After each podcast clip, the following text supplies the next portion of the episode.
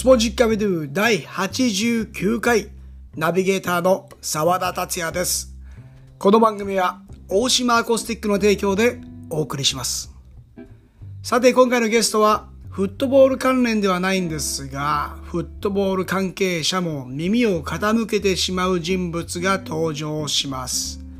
名古屋のラジオ局 ZIPFM のナビゲーターであり、刈谷市を本拠地とする B リーグシーホークス三河のホームコート MC を務め、昨年7月には名古屋市にコーヒースタンド、ファーマシーコーヒーラボをオープンさせた小林拓一郎氏。通称小バタクの愛称で親しまれています。先月には地元愛知県豊川市にバスケットコートをオープンさせまして、またこのコートが面白い仕組みになっているんです。では早速お聞きください。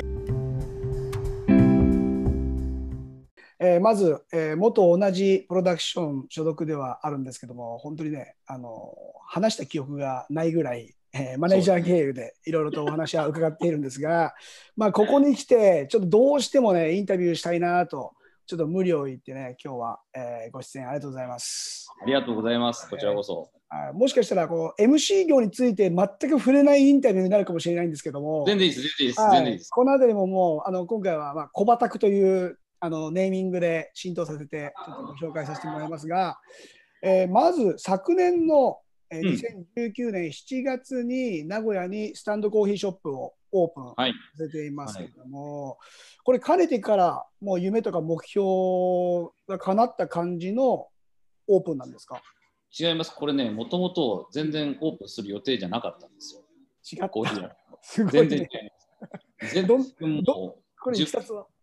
自分自身にも寝耳に水みたいな感じですけども、えーよくそそれもそもで、が、はい。そもそもが、えー、2018年のうん。10月に、うんあの父親が心臓で倒れて、はい。まああのまあ、本当急にっていう形で亡くなったんですね。うんうん1週間前まで一緒に旅行行ってたぐらいで元気だったんですけど、うんちょうど台風が来た時で、まあ気圧がおかしいななんて言ってたら、パタンと倒れちゃって、うんうんまあ、心臓病でっていうことで、発作で行っちゃったんですけども、うんでそれで、実はその相続の問題で、うんうん自分の家がもともと農家なんですけど、あはいはい、この後の畑がはいはい。はい、あって、うんうんで、そこをどうするっていう話からあ、じゃあここのはいぶどう畑を2000平米あって、はい。そんな土地ってまあ手に入れたくてももうこれから二度と手に入らないだろうなと。はいはい。でぼんやりとこの土地があったら大きなバスケットコート作れるよなっていうのがずっと自分の中であって。あでバスケットコートをはい。作ったらそれを自分が中学校の時にやりたくてもバスケやる場所がない。習いたくてもバスケ習える場所がないっていうずっとそんな悩みがあったんでうんうんうんこういうものを自分が作ったら自分みたいな悩みを持ってる子たちの何か助けになるんじゃないかなって思ってうん。はい。バスケットコートにしようっていうところからがそれがまずそもそもの始まりなんですスタートがじゃあ結果的に1年後のエピソードがもう1年前にちょっとそうなんです。ずれてコーヒーショップのスタート。はい。そうなんです。バスケットコートを作るだけでは、うん。そこを管理する人間がいないじゃないですか。はいはい。例えば勝手に来て勝手にやられてっていうのだったら、多分朽ちていってしまうので、はい管理、はい。管理維持費もかかるし、うんなると、じゃあその管理するものとしてカフェがそこにあったら、うん。きっとおそのカフェの店長が管理人代わりでコートのそばにいることができる。はいはいで、そのカフェの運営費が、まあ、コートの維持費にも回っていくっていう発想で始まったんですよ。はあ。ってなった時に、うんってなった時に、俺カフェ経験,、経験がないと。はい。で、2019年年明けてすぐぐらいの時に、もうう先にこのバスケットコートの方の構想があった時に、はい。たまたま名古屋のうん中区千代田っていうところで面白いビルを建てたっていう人が建築デザイナーの方がいて、はい。でちょっと見に来てよって言って見に行ったら、いい建物ですねって言って、で、うん僕事務所を借りたいと思ってたから、はいはいあじゃあこの時間に事務所借りますよっていう話をして、はい。そしたら1回どうするんですかって言ったら、いや、カフェに入ってほしいんだよねとかって言ってて、あ、じゃあカフェの知り合いがいるんで、はい。紹介しますよって言って紹介をしたら、はいそのカフェの知り合いもいいとこですね、あそこって言って、でうんいいでしょ、じゃあ入ってよって話をしてたら、いはいや、そこで折り入って相談だと。はい。そのカフェの友達から、拓一郎さんやりませんか？ほな何言っとんの？いや、いや、俺みたいな。だから全く何も考えてなかったですよ。う。ああ、そんな展開。そのカフェの友達はもう僕は店出してて、でももう借り入れができなかったりして、うんうんもう。僕はもう次の店舗持つことは難しい。あ、そんな条件があったんだ。はいはい。プロデュースなんかはできるから、うん。オーナーになったらどうですかって言われて。でその時にパパパってつながったんですよ。そうかと。ほバスケットコートを建てて、その横にコートを建てるっていう構想があるのならば。一回クッションとして、うん。その小さいコーヒースタンドを名古屋で、はい。経営のノウハウを得るっていう経験が得られるなって思ってます、ね。すごい計算。いやー、やっぱ回転がすごいですね。そこにまず経験をだからもうその瞬間に言われて最初、ないないないって思ったけど、あれ待てよと、いけるな、もしかしたらと。はいい。けるなというか、そういう経験が得られるなってう思って、んうんうん。で、翌日にやりますと。まあ、嫁にも相談したんですけどね。え相談っていうか、奥さんに相談せずに？えーまあでもね、やっぱりこう飲食の舞台って、まあ、コーヒー、特にコーヒー専門的なものじゃないですか。で、僕もあの移動販売のコーヒー屋さん、はい今、石垣島に行ってるんですけど、あれやった時にこう生半可だと、まあ、どの位置にこのお店がいるのかっていうのを分かってしまうじゃないですか。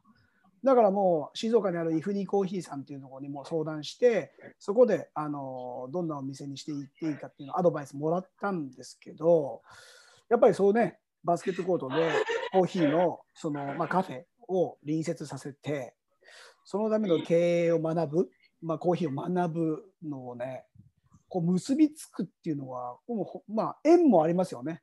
そういうなんか。うんでももともとコーヒー大好きだったのもあって、1日はいはい 3, ラ3杯ぐらいラテ飲んでたんですよ、もともと。おお、それぐらい大好きで、ラテ派ラテ派。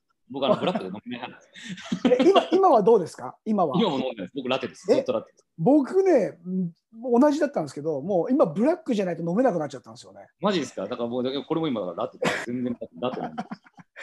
えー、ブラックめちゃめちゃ美味しくなっちゃったんですよ。だから本来の豆の味を知りたくなっちゃったみたいな感じ。なんで、この、まあ、もともとラテ好きで飲み歩いてて、で僕、あの留学先がオレゴン州で、まあ、ポートランドっていうところに、はい。今でもツアーで毎年リスナーさんと一緒に行くっていうツアーを組んでるんですけど、うんうんうんポートランドがもうコーヒーの街でもあるので、うんはい。そういうところもあって、もともとコーヒーは大好きで、縁もあったんで、うんあまあ、そのカフェの友達からは、まあ、クイジョさんやるべくしてやってる仕事だと思いますよとは言われたんですよ。あそんなコーヒー、そうですね逆に僕、素人で知らないですからって言われて。はい。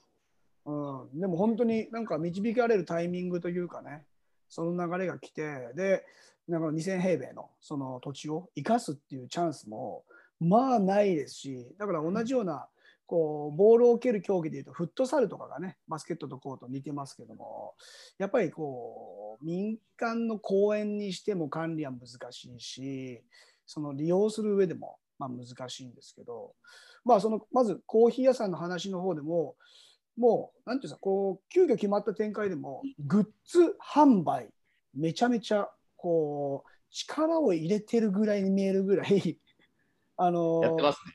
数多くのものを出しますけど、こどんなものが今出てきましたか？えっとね、もともとは結構パロディものが多くて、うんうん。90年代自分がその青春時代を過ごしてたんで、はいあの頃のなんだろう、エイプとか、うん。グッドイナフとか、あはいあいう系の、いわゆるなんか裏原系の感じのテイストのものをちょっとこう、匂わせるような、はまあ裏原系だけじゃなくて、ステューシーとか、ああいうなんかちょっい。と、うん。そういうストリート系のブランドの、はいあの頃に流行ってた柄をちょっとオマージュするみたいうな。ものであったりとか、はでもそれも結局デザイナーさん、今事務所自体はデザイナーさんと一緒にシェアしてるんですけど、い。はいはいはい。まあ、やっぱりこうい一回デザイン頼むってことはそれなりのお金もかかってくる。でカフェ界も実はまあそんなにまあ芳しくないっていうのもあるんですよね、そのコーヒーだけ売ってても。はいはいはいっていうと。ころでグッズも力入れていきたいねっていうので、うんただ毎回毎回デザインをお願いしてるとそれもお金がかかってくるんで、うんで一回それでちょっとこうぼやぼやーっと考えてた時にはい。僕バスケットが大好きで、うん。まあ、そもそもバスケットのコートをやろうとしてる人間がじゃあなんかそういうグッズ出しても面白いのかなと思ってうん。自分たちが好きだった NBA 選手とかがはいはい。コーヒーカップを持ってるっていううん。バスケットボールじゃなくてはい。手にコーヒーカップを持ってるっていうイラストをはいはいちょっ。と描くようになった今もちょっと着てるんですけどこれあねもうだから僕もね、すごいいい、いいなんてセンスというか、アイデアだなと思って。で、これ自体をそアイデアが浮かんだんですよ。はい選手がこういうも持ってたら面白いなと。うんうんうん。誰にお願いするって、まあ、これもお金かかるねっていうので、はいじゃあって言って、そういえば俺、小学校、中学校上がるまでバスケ出会うまで、はい。漫画家になりたいと思ってたから絵描いてたんで、はい。あじゃあ俺が描くわって言って。まさか。なんかそんな匂いもしてきたんですけど、だから、あの小畑やっちゃってんじゃないかなっていうのは、僕ちょっと途中から感じてきたんですけど、やっぱやっちゃってました？やっちゃってました。ででもそれもやっぱり怖いじゃないですか。僕が書いたって言ってうん出して、はいなんだこれってなるの怖いから、隠したんですよ。かあ隠してるんだ、今。存在を。あ、はいはい、もともとは。はい。で、小畑っていうのをはい。僕から読んで、うん。ウカタボックっていう名前にして、ウカスカジみたいな。それ、それで書いた人にしてんの？そう。先にそっちでインスタ作って、でなんか俺がそのインスタで知り合った海外のアーティストみたいな感じで言い方で。はい、でその人にお願いして作ってもらったみたいな。ふう、にはしてたけど実はっていう。で実はでまあばらしてはいるんですけど。はい、いやでもね僕すごいいいテイストだなと思って逆にあれですよね最近ちょっとそういうテイスト流行ってきてるっていうか。そうそうちょっと下手馬な感じの。そうそうそうそうそうそうそうだからものすごく、あとはね、その、このお店ならではの商品っていうものも、すごくあ伝わってくるようになってきてるんで、そこもいいですよね。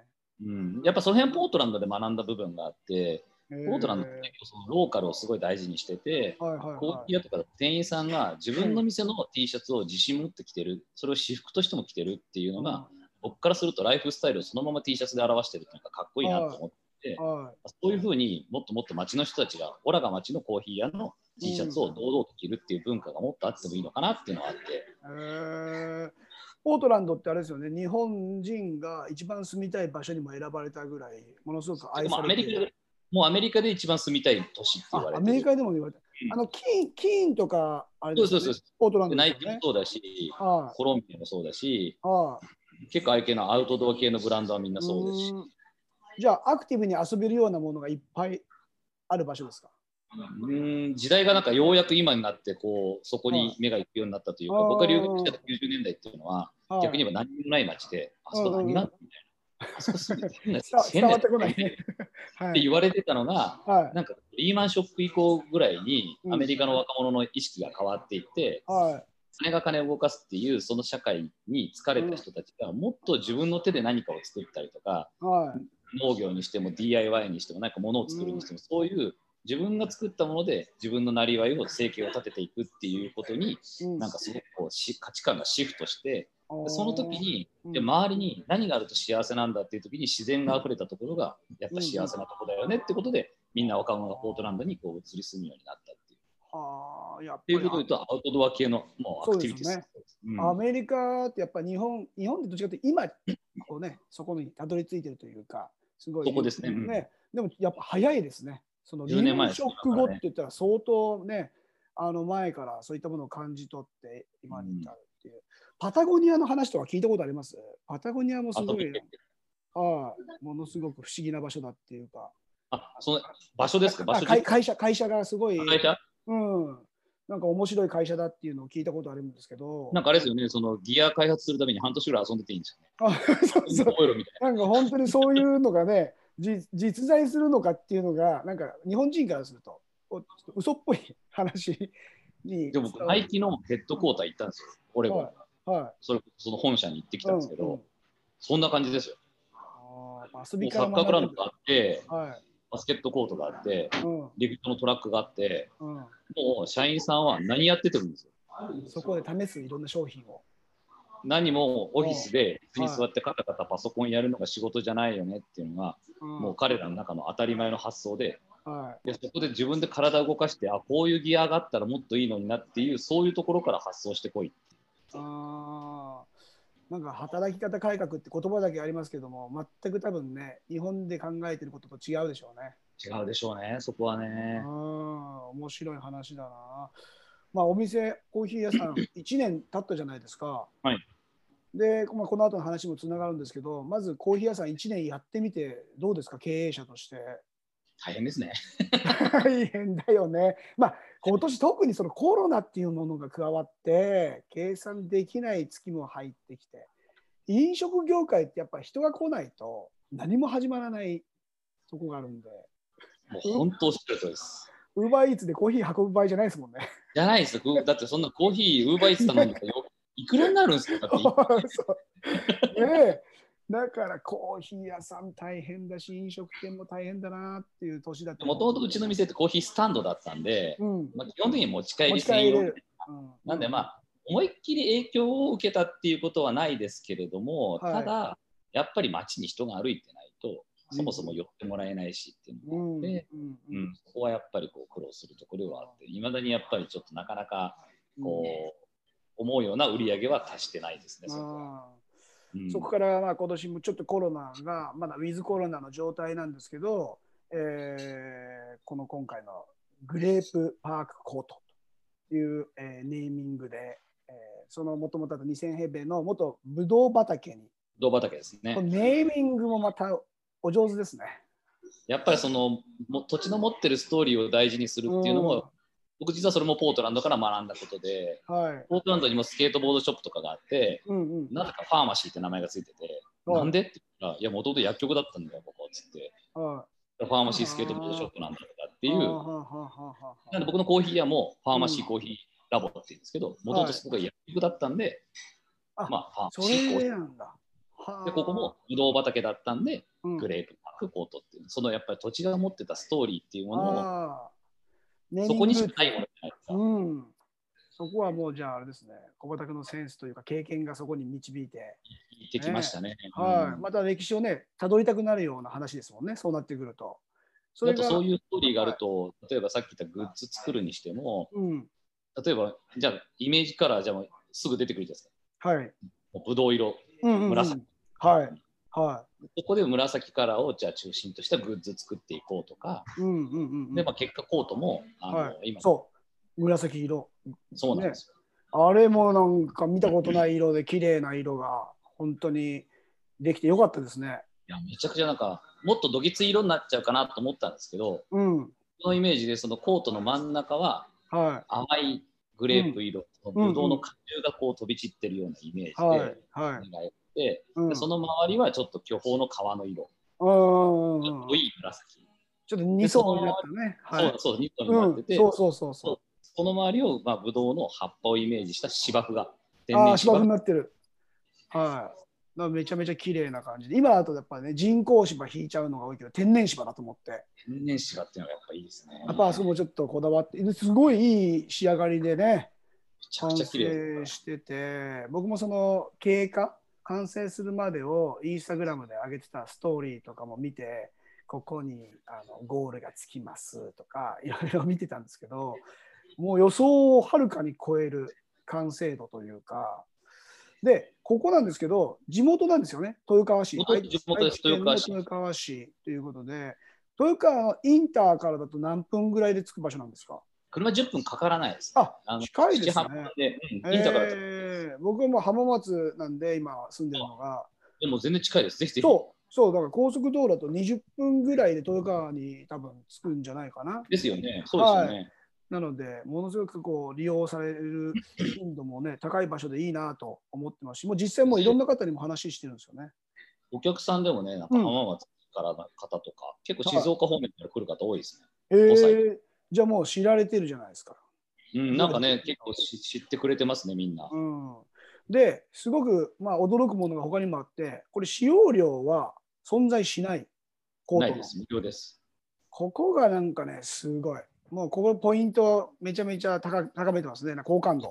だから普通、なんで利用する料金によってどうするどうするみたいな話を、今回、ままあ、今回利用、まあ、ボールも置いてあるし、もう体だけ来てくれれば。で、まあ、ボールでコミュニケーション取るみたいな感じですよね。もし人一人でも一緒にやりましょうよ、3 on はい3みたいな感じもできるし、ね、で横でコーヒー、やらない人は、まあ、コーヒー飲みながら観戦もできるしと。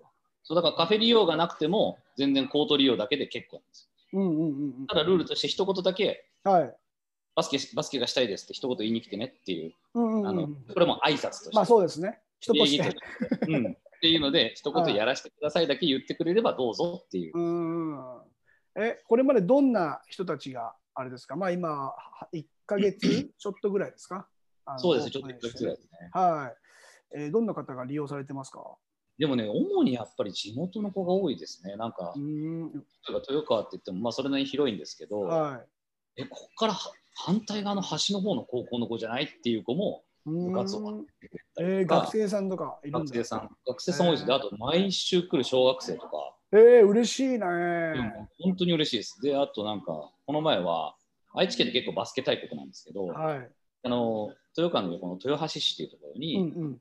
桜ヶ丘高校っていう全国でも、あのベスト4とか入ったりするはい。高校があるんですけど、うんそこの卒業生の子で、えー、今 YouTuber になってる子がいて、YouTuber? 月 YouTuber へえ。その子が来て。そうそんな子来てくれて、へえ。まあでもね、自分で作りたくても作れないですし、そこがね、自分たちの地元にポンと現れて、で、これによって、なんていうんですか、その環境で育つ選手が今度出てくるってことですもんね。そうなんです。だから結構ね、小学生でも上手い子もいるし、うん、あと、俺は人に言ってもらった、確かになって思った、あはい、れなん系なんですけど、うん、私服でバスケやってる人がいると。うんうんうん。それがいいよねって。ああ、ストリートな感じだね。こういうところ来ると、うん、もう、もちろんガチな格好してはい。来る方いっぱいいるんですけど、うんうんうんそういう人じゃなくても、うん。うん。なんとなく、あ、今空いてるからちょっとシュート打ってみようかなっていうのはいで、フラッと手利用をしたんだけど、うんそのまま私服で中に入っていって、うんうんで、なんかカップルでシュート打ち合って楽しんでるとか、そういう光景が生まれてくると、もっともっとバスケに親しみが湧くと思うんですよね。そうですね。体育以来ボール触ったよとか、うんうんうんうん。そうすると、あ、バスケちょっと面白いかもってなって、じゃあ、近くの B リーグの試合見に行ってみようとか、はい。そうだね。確かに結びついてくるね。多分、一個一個積み重なっていくと、人間の生活の中にあ、当たり前にバスケが存在してくるっていうふうになってくると、うんうんうん。まあ、普及につながっていくのかなっていう。そうですね。まあ本来はね、その行政がそういった遊び場を作って、そしてまあね、あの教育というかね、育成していくような環境が整ってて、まあ、さ静岡はね、こうサッカー王国って言われて、サッカーする人たちが多いっていうのがあったんですけど、やっぱりそれはもう自然と生まれたことだと思うんですよね。お父さん、お母さんとかのその環境があって、まさにそのね、生まれた地元にそういったものを作って、これからね、まあ、年年を重ねるために楽しみですね。だからこれがここからね、もしかしたらすごい選手が飛び立っていくかもしれないし、うんでももっと言うと、それももちろん一個大きな夢ではあるんですけど、はい例えばここからね、八村みたいな選手が生まれるとか、はいそういいうはい。夢ではあるけれど、うん実はもっと僕違うところに主眼も置いてて、うんなんだろうな、家でもない、うん学校でもない、はい。なんかちょっとこう行き場をあいろいろ。やっちゃってる子たちが例えばいたとはいして、はいはい。いると思うんですよ、本当に。うん。うんだけど、ここに来れば、なんかそういうものが忘れられるとか、はい。なんかここに来れば地域の大人たちが一緒になってバスケやってくれる、コミュニティがそこにあって、はい。ね、気づいたら自分はそういういろんな大人に育ててもらってたなみたいな、うん。そういうコミュニティの場所にこのグレープパークコートっていうのがなっていったらいいなってたまたまその真ん中にバスケットっていうものがあったらいいなっていう、うん。そうだね。同じ目線、子供が大人と同じ目線に立てるっていうのは実際いいことだと思うんいいことすごくいいことだったね。だからそう社会を学べるし、うん。今今の悩みをすぐあの親でもない兄弟でもない子がね解決するアイデアをしてくれるわけだからそこはねでもこれもねどれぐらいすごいことかなってこう考えた時に僕がじゃあフットサルコートをあの作って無料で提供しますって時にちょっと無理ですもんね。あのお金欲しいですもんね。でもねそれぐらいそれぐらいやっぱすごいアイデアだなって思います。考え方なんですよ。これって、うん。じゃあ別に僕もお金があるからやってるかって、そそうじゃないですよ別にはいこれどうしたんですか設備と費用はどうしたんですか？6000万かかりましたよ 俺かかってるじゃないですか。はっきりクラウドファンディングもなんかチャレンジされてやりましたよ。はい、でクラウドファンディングやって1200万円以上集まったんですけど、すごい、それもすごいね。これでもうん、5000万ぐらいまだ5000万。家家自分の家建つからね。僕は家うちないですから、僕賃貸ですから。それを差し置いても、まず今の時間とタイミングに合わせて。というか、まあ自分自身にあんまり贅沢することにそんなに興味を持ってないんで、だはったら、いうん。例えばですよ、じゃあ例えばこのボートが自分の家にあったとして、はい。それは素敵なことかもしれないですけうど、んうん。じゃあ本当にそれで自分が幸せかって言ったら、うん。なんか違う気がして、はいはい、結局、いろんな人がバスケやってくれてる姿を見てる自分が好きなんだなっていうふうに思うし、うんうんうんたまにそこに、ね、入っていったりとか、うんはいはい。だって一人でバスケできないじゃないですか。うん庭にあったところで一人でシューティングができても、はい。一人でバスケできないわけだから、だったら誰もが自由に来れるところがあって、いつまでも自分ができてはっていう環境があって、美味しいコーヒーが飲めるんだったら、い。うん。そんなに越したことはないなって思うし、はいあとこれも実はあのスポンサーさんがたくさんついてくれてるっていうのがあるんですね。あ、サポートしてくれるとこが結構あるんですか？へえ。そうなんで、えっとね、仕組みとしては、うん。駐車場の方に野立て看板を立てているんですけど、はいはい、細長いやつ。よくあるじゃないですか、あのね、道沿いにあるようなああいう看板、はいはいはいあれを今、ちょうどね、7つ看板があるんですけど、はい。その7つ全部埋まってまして、おお、でこれがね、月5万っていう設定なんですけど、次5万円？結構な値段じゃないですか。まあそうんですね。